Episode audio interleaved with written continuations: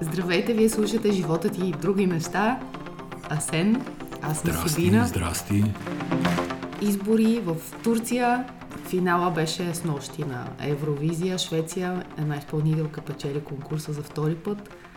Ти се вълнуваш от Евровизия, на мен това ми изглежда като издание на Златния Орфей в а, европейски мащаб. Сега разбира се, фърлят се много пари, ефекти, страсти, национални, гласуват държави и така нататък. Но като музика много, така, как да кажа, Добре, значи Ниска може би тебе те, тебе те вълнува, че брат Ергирови имат ново парче заедно с Тони Димитрова по текст сигурност. на Михаил Белчев. Има Зукърбърг, има рожден ден, което според мен в България трябва да бъде отбелязвано като национален празник. Най-голямото издание, вестника Да. на България и неговия издател България. празнуват. Точно така, точно така. Междувременно пък Мъск има нова изпълнителна директорка. В смисъл той зададе въпроса да остана ли аз на поста главен изпълнителен директор. Мисля, че в края на годината малко над 50% му отговориха да си ходи. 17 милиона бяха гласували тогава в анкетата и той до сега търси кой да го замести Ама на поста. известно време си беше сложил кучето за изпълнителен директор, ако не се лъжа. Това е кучето на, негова, на неговия биткоин, който не се казва биткоин, както и да е. И сега най-после намери една жена, която изглежда доста висока топка. Линда Якарино се казва и е ръководител на рекламата на NBC Universal, което какво означава, че той си слага селс човек на поста главен изпълнителен директор. Там проблема с а, тая платформа винаги са били парите. То затова се стигна, т.е. приходите от продажби винаги са били проблем. Затова се стигна и до продажбата. Twitter изпитваше затруднения през, общо взето, през цялото си съществуване, така че от бизнес гледна точка може да му е правилна тактиката. Тя още не е дошла, така да се каже, не е застъпила на власт, но междувременно в петък Twitter ограничил Опозицията в Турция по Опози- искане на Ердоган. Туитовете, да, на опозицията в Турция по искане на Ердоган и с оглед наближаващите към петък, нали, а, а сега днес провеждащи се вече избори в Турция, което е удивителна, удивителна намеса в вътрешните работи на някаква държава. Откъде на къде ще ограничава И, и всъщност туитове. Той нито е, Мъск се нито оправдава. е ЦИК, нито е нищо. Мъск се оправдава, че изборът е бил или да спре целият Твитър в Турция, или да предприеме това решение за ограничаване на твитовете на опозицията. Според мен правилното решение е да спре.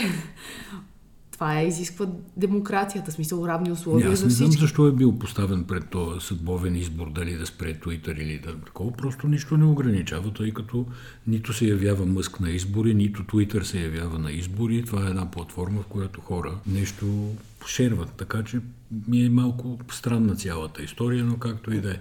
Един детайл всъщност към цялата картина е, че той ги забранява само на територията на Турция. Тоест, опозицията може да действа свободно в останалите държави и хората да виждат техните постове, обаче хората, избирателите в Турция нямат право да, да ги виждат. Въобще, според мен, той тръгна леко в една посока, която ще трябва да, да бъде коригирана от новата изпълнителна директорка, ако има въобще такива правомощия. Изборите в Турция Българската- са супер важни за България, между другото. Ти кажеш да продължаваме с българската, но част от а, Турция е част от българската тема. Поради дългото царуване на Ердоган, поради това, че по времето на Ердоган Турция направи крачка в страни, например от НАТО, започна да работи с Русия под една или друга форма. В, дори в процеса на войната в Украина там, която започна, кога беше вече, по-миналата или миналата година.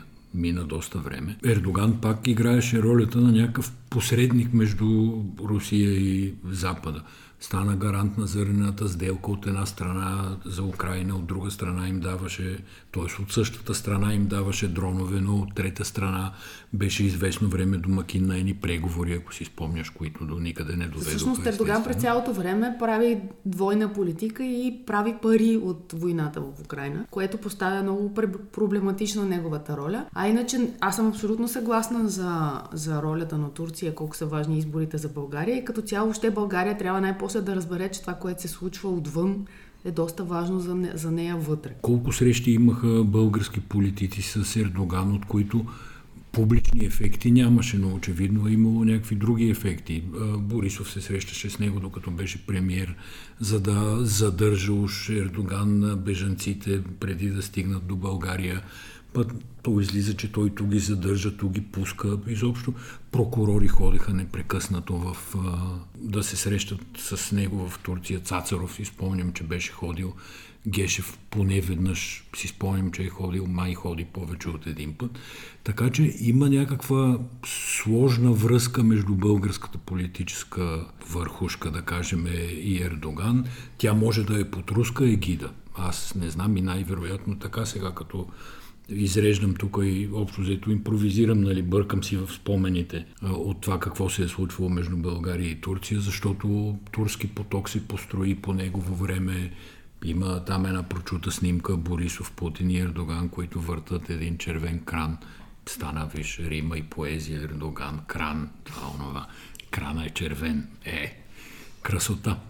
А, така че важни са изборите ще видим какво ще стане днес. Няма да, няма да можем да ги коментираме предварително. Нищо ще можем другата неделя да коментираме, защото най-вероятно ще се ходи на балотаж в зависимост от броя на, на гласували. Като каза Иван Гешев ходи в Турция, Иван Гешев ходи и в Нью Йорк и остана дълго време. Всъщност Гешев е основната тема от последната седмица и стана ясно, че едва ли не формирането на на властта минава през оставката на Иван Гешев. Т.е. че има някакъв политически консенсус за отстраняването на главния прокурор, който, който беше, за, бяха правени опити всъщност два пъти от министри на правосъдието с много аргументирани искания да бъде отстранен Гешев, които Висшия съдебен съвет едва ли не приемаше за смешни. Само двама души от съдийската квота гласуваха за оставката на Гешев. И сега същите тези хора, които бранеха статуквото, така да се каже, изведнъж прокурори направиха подписка, в която смятат, че Гешев е уронил престижа на съдебната власт с разследването, саморазследването си на атентата срещу него, който се случи малко по-рано този месец. Аз това не го наричам политически консенсус. Това е един от зачестяващите напоследък моменти, в който е, така и от недрата на държавата изведнъж изниква целият ченгесарият. Цялото зад колисии, цялото подмолие, което управлява тая държава. Пекат и думата измислих подмолие. Така де. Защото нищо от това, което се случва, не, не може да се случи в нито една така наречена нормална държава. Някакъв фалшив атентат може да е дали е предизвикан от самия Гешев, за да се прави на жертва, или е предизвикан от други, за да го оплашат, или е предизвикан от трети. Няма особено значение. Това, което е гръмнало, естествено после бива последвано от политически реакции под една или друга форма тия политически реакции довеждат до някакви странни движения в самата съдебна власт която съдебна власт е на хартия независима. Те самите твърдат, че са независими, че не искат политиката да им се меси в работата и така нататък, но в действителност действат под нечия диктовка. Сарафов, който е дясна ръка, беше до ония ден на Гешев, излезе с някакво безразсъдно от гледна точка на прокуратурата смело съобщение – Тия, както казваш ти във Висшия съдебен съвет, които го бранеха с зъби и ногти, ехидничаха и се подиграваха и на Янаки Стоилов, и на Ян Надежда Йорданова, изведнъж му поискаха оставката и задейства, т.е. не му поискаха оставката, ами задействаха процедура за отстраняването му чрез Висшия съдебен съвет, която е единствената легитимна процедура това да се случи. Ама същите тия прокурори една седмица по-рано висяха с червени тоги на стълбището на съдебната палата отпред и протестираха точно за обратното, в защита на Гешев. И това няма друго обяснение, освен, че България не се управлява легитимно, не се управлява институционално и не се управлява от видимата политическа власт. И това е най-лошата новина в случая. И най-вече след като години наред се обяснява колко е непоклатим главния прокурор, как никой не може да го бутне и изведнъж излиза един проекто министър-председател, става дума за Мария Габриел, казва, че нейният неизвестен към момента министър на правосъдието ще поиска оставката на Гешев и изведнъж едва ли не това дърпа някакъв конец, в който цялата машина държавна се задейства и Гешев все едно поднесен на, на а, табла, за да бъде свален. И е въпрос на време, което е само по себе си е парадокс, след като ти си обяснява, че трябва едва ли не Велико народно събрание и така нататък. И изведнъж дебата се свежда до това, искаме ли Гешев да бъде свален или не искаме Гешев да бъде свален. А всъщност да. истината е за правилата и за конструкцията. Между другото, Христо Иванов съвсем правилно каза, ако Гешев ще бъде сменен с някоя си, друга сийка, това не е съдебна реформа. В същото време аргументите на ГЕРБ са, е, вие сега не иск, нали, искахте, викахте оставка Гешев, Гешев е позор, ходихте по жълтите павета, вдига Румен Радев и Умрук. Ето го. Да, всичко това е доказателство, че има по терминологията на междузвездни войни, има разколебаване в силата. There is disturbance in the power, казват в по-скоро според мен има късън на опашката на гущер онзи лав от едно не, време. не е толкова лесно се оказва. Еми не е толкова лесно, още повече, че виж как започват да се вадят едни хора от, от миналото. Визирам Алексей Петров, който ние още не знаем, че какво ще каже днес, тъй като предстои да даде интервю, но неговото име в последните да, месеци изплува доста усилено. Първо делото да се... на Лефин срещу Медиапол за, за 1 милион, което е прецедент въобще в а, историята на журналистиката и на такъв тип съдебни дела, които Аз не единствената... знам и в Европа дали, дали в европейски мащаб е имало иск за 1 милион срещу медия. Да не говориме за България. Да, единствената цел на подобно дело е да, да, да фалира този срещу когото се води дело. Предисторията на това са поправките в застрахователния кодекс, свързани с влизането на България в еврозоната, всъщност които не бяха гласувани и тогава излезе името на компанията, свързвана с Алексей Петров. След това, ако си спомняш на няколко пъти Бойко Борисов, най-ненадейно в свои изказвания цитира Алексей Петров, като го нарича доктор Алексей Петров, цитира някакви негови книги. Експерт по борба с тероризма и всъщност изказвания на Алексей Петров по, започнаха усилено по повод на така наречения атентат срещу Гешев. Не само това, неговото име беше цитирано като човекът осигурил израелския експерт, който Гешев сам е повикал на мястото, въпреки че няма право да се саморазследва като жертва. Ни, нито може някакъв чужд гражданин да цъфне на местопрестъпление и да дава каквито и да било акъли. Но сега това с израелския експерт е много мътна история, защото самия Алексей Петров после казва, че нито го знае, нито го познава, няма нищо общо с него. Така че не е ясно дали той го е осигурил, дали друг го е осигурил. Но, но Сега, тази там цялата има някаква... информация излиза от самата прокуратура. Тя идва от Има някаква Сарафов. израелска връзка. Някой лобира тук български гении през израелски организации, защото Гешев сега е бил в Штатите по покана на еди каква си ционистка организация. Забравих точното име, затова казвам еди каква си, но пак е... Но по същата линия беше и на молитвената така, закуска. По същата линия беше и на молитвената закуска. Така че има някакво умешване там на служби, организирана престъпност или каквото и да е, каквото и да е, но не е не е легитимно от гледна точка на управлението на една европейска държава. По-става, по-скоро става дума за това, че политиката в България се движи от някакви мрежи, а не от институции. И тия мрежи, сионистки а, или държавна сигурност или няма значение какви, да, бе, те нещо са тотално се, Да, нещо се договарят, натискат едно копче и цялата в кавички политическа класа започва да действа. Да се върнем, ако искаш, на кандидат министър-председателя, който ГЕРБ извади. Това е Мария Габриел, евро, еврокомисар. Не, трудно е да кажем нещо за нея, понеже няма какво да кажем. Може. Да, нито за нея, нито против нея. От гледна точка на кандидатура за министър-председател, като профил е окей. Според мен е, може би, най-доброто, което ГЕРБ можеха да извадат към този момент с оглед на политическите цели, които си поставят, естествено. И аз мисля, че... Защото всяко, всяка оценка минава през а, това какви цели си поставя човек за нещо. Мисля, че имаха и по-добри, имат и по-добри варианти, ако... Не шегувам се. Ще кажа за Кристалина Георгиева, че беше доста по-успешният еврокомисар, но доколко тя е свързана с ГЕРБ въобще. Тоест ти определяш Мария Габриел като прилична кандидатура от страна на ГЕРБ. Да, да, с оглед целите, които си поставят, а именно релегитимация в политическото пространство, търсене на нова легитимност в европейски мащаб, човек, който в една или друга степен да говори на езика, на който говорят от другата партия или новата коалиция, както я наричат някои а, медии продължаваме промяната и демократична България, с оглед на тия няколко цели, Мария Габриел е подходяща кандидатура. Освен това, на мен ми прави добро впечатление, че този път не подходиха ГЕРБ по начина, по който подходиха предишния път, а именно с номинацията на еврохи... еврохирург, виж много добре, на неврохирург. Еми, то сега малко е еврохирург евро, предлага. Да, да, затова грешката беше смешна, която допуснах. Та, не е неврохирург, а е еврохирург. И в това има известна, от моя гледна точка, политическа коректност и смисъл, защото ясно беше, че предишния нали, никога не е бил политик, не може да оглави там, не може да се справи с правителство, колкото и добър неврохирург да беше.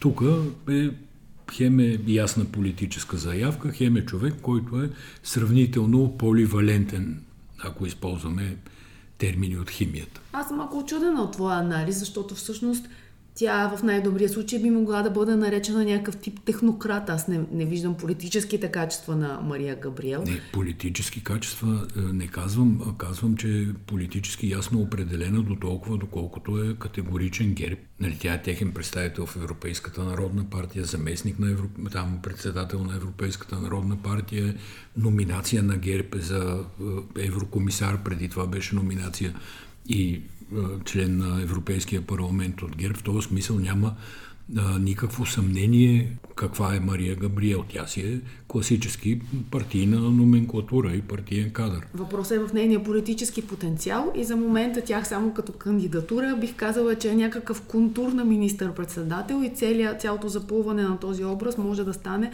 едва след като се види някакъв тип проекто кабинет, който ГЕРБ си представя. Защото всъщност има ключови министерства, които е важно да се знае какви хора биха попаднали в тях. Това са Министерство на съдебната власт, Външно министерство на отбраната и на вътрешните работи, бих казал. То в този смисъл даже всичко е важно. Не бих, да, не бих дори и ги ограничила. Сега играта е в уж в центъра, но всъщност не е в центъра. Продължаваме промяната. Изиграха доста хитър ход, като казаха, че си помислят за Мария Габриел. Нещо, което според мен Борисов не очакваше. Той е свикнал на поведението на Христо Иванов, което е крайно изчистено и без да владее тая политическа игра, която самия Борисов а, а, много добре играе, именно промяна на мненията, тип пазарене и изнудване, то може би очакваше продължаваме промяната да си препотвърдят тази крайна позиция, които веднага след като не спечелиха изборите, Кирил Асен след едно заседание на, на партията си слязоха и казаха ние няма да правим нищо с ГЕРБ. То в, сега в, в тази ситуация, според мен, върнаха топката в полето на, на ГЕРБ и създадоха някаква интрига. Аз от самото начало мисля, че ГЕРБ нямат никакво намерение да правят правителство с продължаваме промяната и това всичкото е игра с публиката, за да се намери легитимност за национално отговорно правителство. Хартиено. Да кажем, да. Въпросът е, че продължаваме играта сега, на продължаваме промяната. Играта, да, ако продължаваме промяната, изведнъж се съгласат, това ще е голям удар за Борисов. И, и според мен играта на продължаваме промяната е те да покажат това, да стане достатъчно видимо и ясно, че Борисов не желая да прави правителство с тях, защото иначе то много лесно прехвърля вината върху недиалогичните втори. Манол Пейков стана мъж на годината. От една страна имаше страшна еуфория, от друга страна имаше супер неприлични коментари тук и там и всичките се въртяха около образа на Касопишков. Сега това е един сюжет, който ние не сме коментирали с а, изказването на Манол Пейков и Възраждане, понеже бяхме малко нередовни в подкастите. Става дума, че Манол, който е депутат от а, щях да кажа новата коалиция, както им вика дневник, обаче всъщност коалицията се казва Продължаваме промяната Демократична България, излезе на трибуната на Народното събрание и отправи реплика към Костадин Костадинов – който от своя страна и съпартийците му дълго време наричат демократична България, Доноснич. доносническа България. Да. И това, между другото, минава в медиите без каквато и да била санкция. И той каза Манол Пеков, аз мога да ви наричам Късопишков, понеже пишете късо. И избухна вълна от еуфория за тази реплика. Имаше и известни критики. Сега аз тук искам да, да, понеже не сме го коментирали, ме е интересно, трябва ли да се говори на езика на опонента, ако той е по-нисък от тревата, като качества и, и фантазия, така да се каже? Според мен е не. Тоест ти си вкарваш автогол, в който после ставаш уязвим. И политическият дебат в момента в България страда от липсата на ниво и все пак хората, които го носят, още повече Манол е издател, т.е. той е някакъв тип интелигенция, представлява като политическо представителство този тип хора, не може да си позволи да говори така. Давам си сметка, че е супер атрактивно, че събира много лайкове, че е лесно смилаемо, че създава един видим образ, който е готин, ама не е правилно. Ти? Ми аз също смятам, че е доста инфантилно, да кажем, да се говори по този начин и не съм привърженик на, на този тип реч. От друга страна ми стана смешно, защото очевидно това удари Костадинов право в сърцето, тъй като реакцията му беше все едно, че е избухнала ядрена война в Народното събрание. Това като как да кажа, като наблюдение около цялата работа. Иначе, разбира се, че ми се струва наивно, излишно и така нататък. Срещу партията на Костадинов трябва да се говори много по-редовно, много по-аргументирано и трябва да някакси да се отдели специално внимание върху противоконституционните и противодържавните моменти в поведението и изказванията на тази партия. Но това е Още повече, аз, друга аз слушах малко парламент в петък и излизат депутати от партията на Възраждане и те продължават да наричат Демократична България доносническа България. Председателя, председателстващият парламента, тогава беше зам-председателката от а, ГЕРБ. Тя им направи забележка, но тя го направи постфактум. И всъщност то остава малко без санкция. Да, да, тя си е свършила работата и казва, ако обичате името коректното на на партията в коалицията еди какво си. Тоест, тук аз очаквам и някаква малко по-голяма съвест от страна на медии, на на хора, които участват в тия разговори.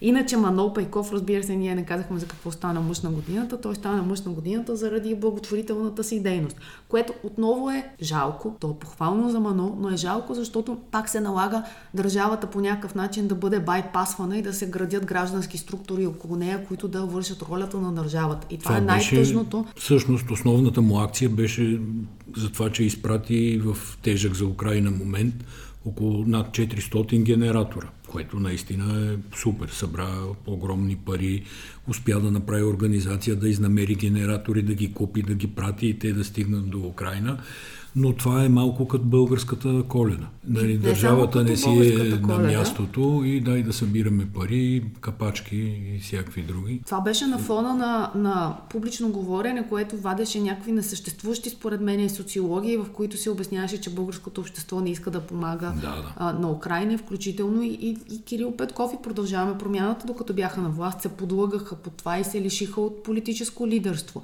И, и лидерството отиде в гражданското общество. А всъщност това, което има нужда от лидерство в момента е политическото. То е в криза. Не, а... Факта, че Манол събра толкова пари и толкова хора даряваха, означава точно обратното на социологическите проучвания, че българите помагат на Украина, а не обратно. И за съжаление, все по-видимо става, че тази държава тя функционира като някакъв тип силова Нали, то това е работа на държавата да бъде силова институция, но тя функционира така, че само да наказва, ограничава, но в момента в който трябва да менажира някакви взаимоотношения, тук ще стигна до темата за катастрофите по пътищата, гледам, че ме гледаш малко странно, но тя не успява да менажира. Тоест в момента, в който стане един голям, една голяма трагедия, както миналата седмица с тези двама млади души, които загинаха тук в София на един столичен булевард в 12 вечерта. И отново дебата е за някакви крайни санкции, които да се въвеждат. Всъщност целият проблем на българската държава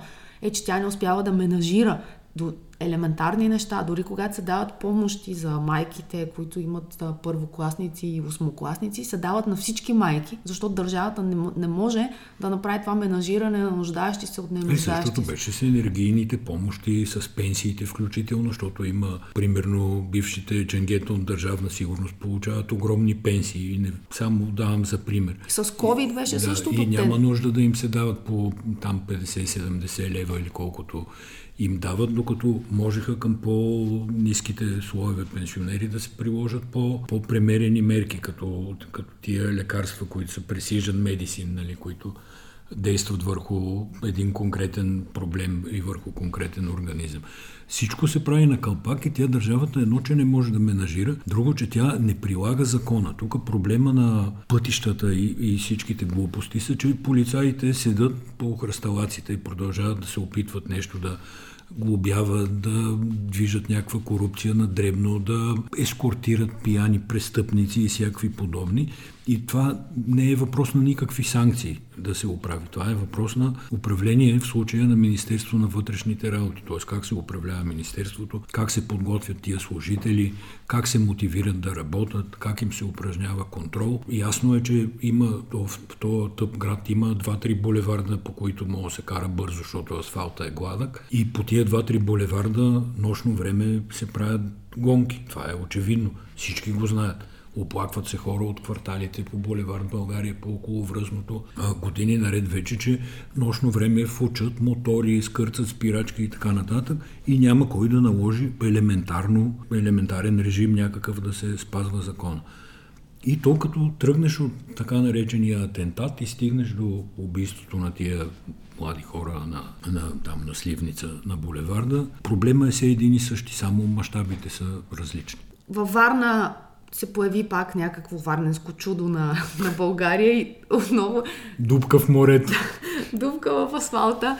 Ня, някакво природно явление отново. Оказа се, че Иван Костов е виновен, каза Портних. Да, По... това беше много смешно. Той се събудил от някакъв сън, може би не знае коя година е, къде е въобще Иван Костов. Ама са му казали, че има избори след 2-3 месеца. И да, и сега е особено активен. Някакъв водопровод се е спукал, щупил, станало някакво огромно наводнение и Портних излиза да каже, че Костов е виновен, което е уникално хумористично Страшен изявление. вице. Сега той как го казва? Той казва, че шефа на ВИК Варна, който бил назначен, разбира се, от служебното правителство на Румен Радев, а преди това бил дългогодишен управител на ВИК Златни пясъци, приватизирано от Иван Костов. Да, бе, де Гаргамел, го чукаш, де се пука е положението. Анимационното филмче, в което нали, Гаргамел е лошия, те са добрите и Гаргамел прави бели. Сега трябва да кажем, че такова чудо се появява за втори път във Варна, защото пак спукан на същото място централен водопровод, докара някакви ужасни реки, апокалиптични картини бяха. И тук, разбира се, кмета на Варна, той е абсолютно невинен. Той е поискал от централната власт да направи инспекция от 2008 година, примерно. Нали? Ти си представяш как се пука водопровод и почва една проверка. Имат от... изобщо стръбите, имат проблем във Варна. Има една фекална тръба през Варненското езеро, която е щупена, от нея си текат там каквото може да тече от една фекална тръба. Скоро четох новина, това вече мина година, година и половина, откакто се е щупила тази тръба. Тя разбира се се е щупила поради фалчиво направена обществена поръчка, вместо да била закопана, тя си висяла свободно в пространството. А Иван Костов е виновен. Това е Иван Костов е виновен, но сега прочетох, аз мислех, че отдавна е забравен този проблем, нали, поправили се я. Преди 2-3 дни попаднах на новина, че много скъпо ще да струва ремонт. Е, така да, да. Само плочки да се сменят по булевардите, само това е ефтино. Между другото, цяла София е разкопана в центъра. Аз не знам, не знам каква е тази а, су- суицидност от страна на местната власт в, в София, след като наредиха жълтите павета по изключително смешен начин. Сега са разкопали всичко около Александър Невски, паметника Левски, т.е. така, че София да бъде максимално задръстена. Чакам с нетърпение кандидатите на всички останали политически сили, включително пък и на ГЕРБ кандидатите за София и за Варна. Тези два града бих следила с особен интерес. А, и Пловдив бих добавила. Какво ще гледаме и какво гледаме да кажем. Започна трети сезон на сериала Велика. Това е един много саркастичен, хумористичен, но пиперлив филм за Екатерина II. Два сезона са минали. Ти гледа ли нещо? Всъщност? Не, аз не гледах, обаче аз много харесвам тази актриса, която играе в, главната роля и я виждам често, понеже ти си си я сложила като... А, вика, къде я виждаш често? А, ето там я виждам честно, като как се казва, кавър фото на... Да Фейсбук профила. Тоест ти ми ходиш на Фейсбук профил. От време на време Да ми гледаш кавър фото. да, и гледам кавър фотото. Много я харесвам тази жена. Мисля, че Ел се казва се Ел казва. Фанинг. Да. Така се казва и тя играе Катерина Велика. В края на втори сезон тя се опита да, да убие мъжа си. Оказа се, че това е неговия двойник. И сега трети започва от това място. Взаимоотношенията им се развиват изключително смешно. Но разбираш страшно много за... Той не е документален, естествено няма никаква претенция да бъде такъв, но много готино се Бе, гаври се с руските, с руските качества, стереотипи в някакъв смисъл, предразсъдъци в трети смисъл. И е страшно приятно да се гледа. То такъв смешен хумор, който да... Обикновено хумора в такъв тип сериали, не такъв, ами обикновено хумора в а, масовите сериали почива на някакви физиологични нужди. Отдавна, отдавна се е загубил готиния хумор. Тук има такъв. Като казваш хумор, сега се опитах да гледам едно ново заглавие по HBO. Казва се, какви бяха водопроводчици, ми припомни. Водопроводчиците от Белия дом. The Lighthouse Plumbers. Аз мислех, че ти ще говориш за любов и смърт по HBO, Не, няма да говоря което май повече си струва от водопроводчиците. Водопроводчиците е преразказана историята за аферата Watergate, като там пише в началото на първа серия, че дори имената на героите не са, а, тако, не са променени, т.е. то е художествено документален, да го наречеме по този начин, тъй като всички се оказали виновни.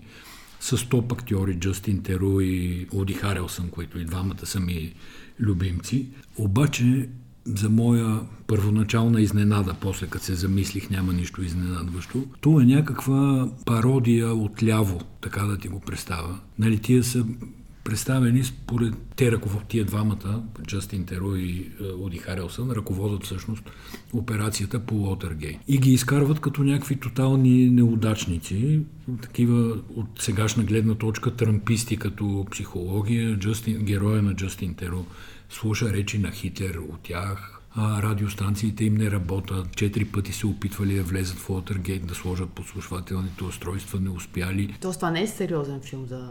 Абе, това е Уотергейт. много странно да ти кажа. Това е уж сериозен филм, защото е по действителни събития, с действителни имена и с действителни герои. Но всъщност е една такава мито пародия, която не съм сигурен, че ще продължа да гледам. Изгледах първа серия. Значи препоръчваме до тук Велика, която тръгна още по-велика от първите два сезона. И с чиста съвест мога да кажа, че това е нещо, което трябва да се гледа. За твоите водопроводчици да си помислим, така ли? Помислете си, ако ви се гледа такъв сериал, може би исторически да е правдив и който не знае историята на подслушването в Уотергейт, която в края на краищата сваля Никсън и там нали, води до много процеси в американската история, може би ще е интересно да го изгледа. Ами благодарим ви, че бяхте с нас и този път. Благодаря ти и на Да. теб, че успяхме да запишем подкаст. Да. Еми до следващата До скоро, до седмица, скоро. може би. Чао!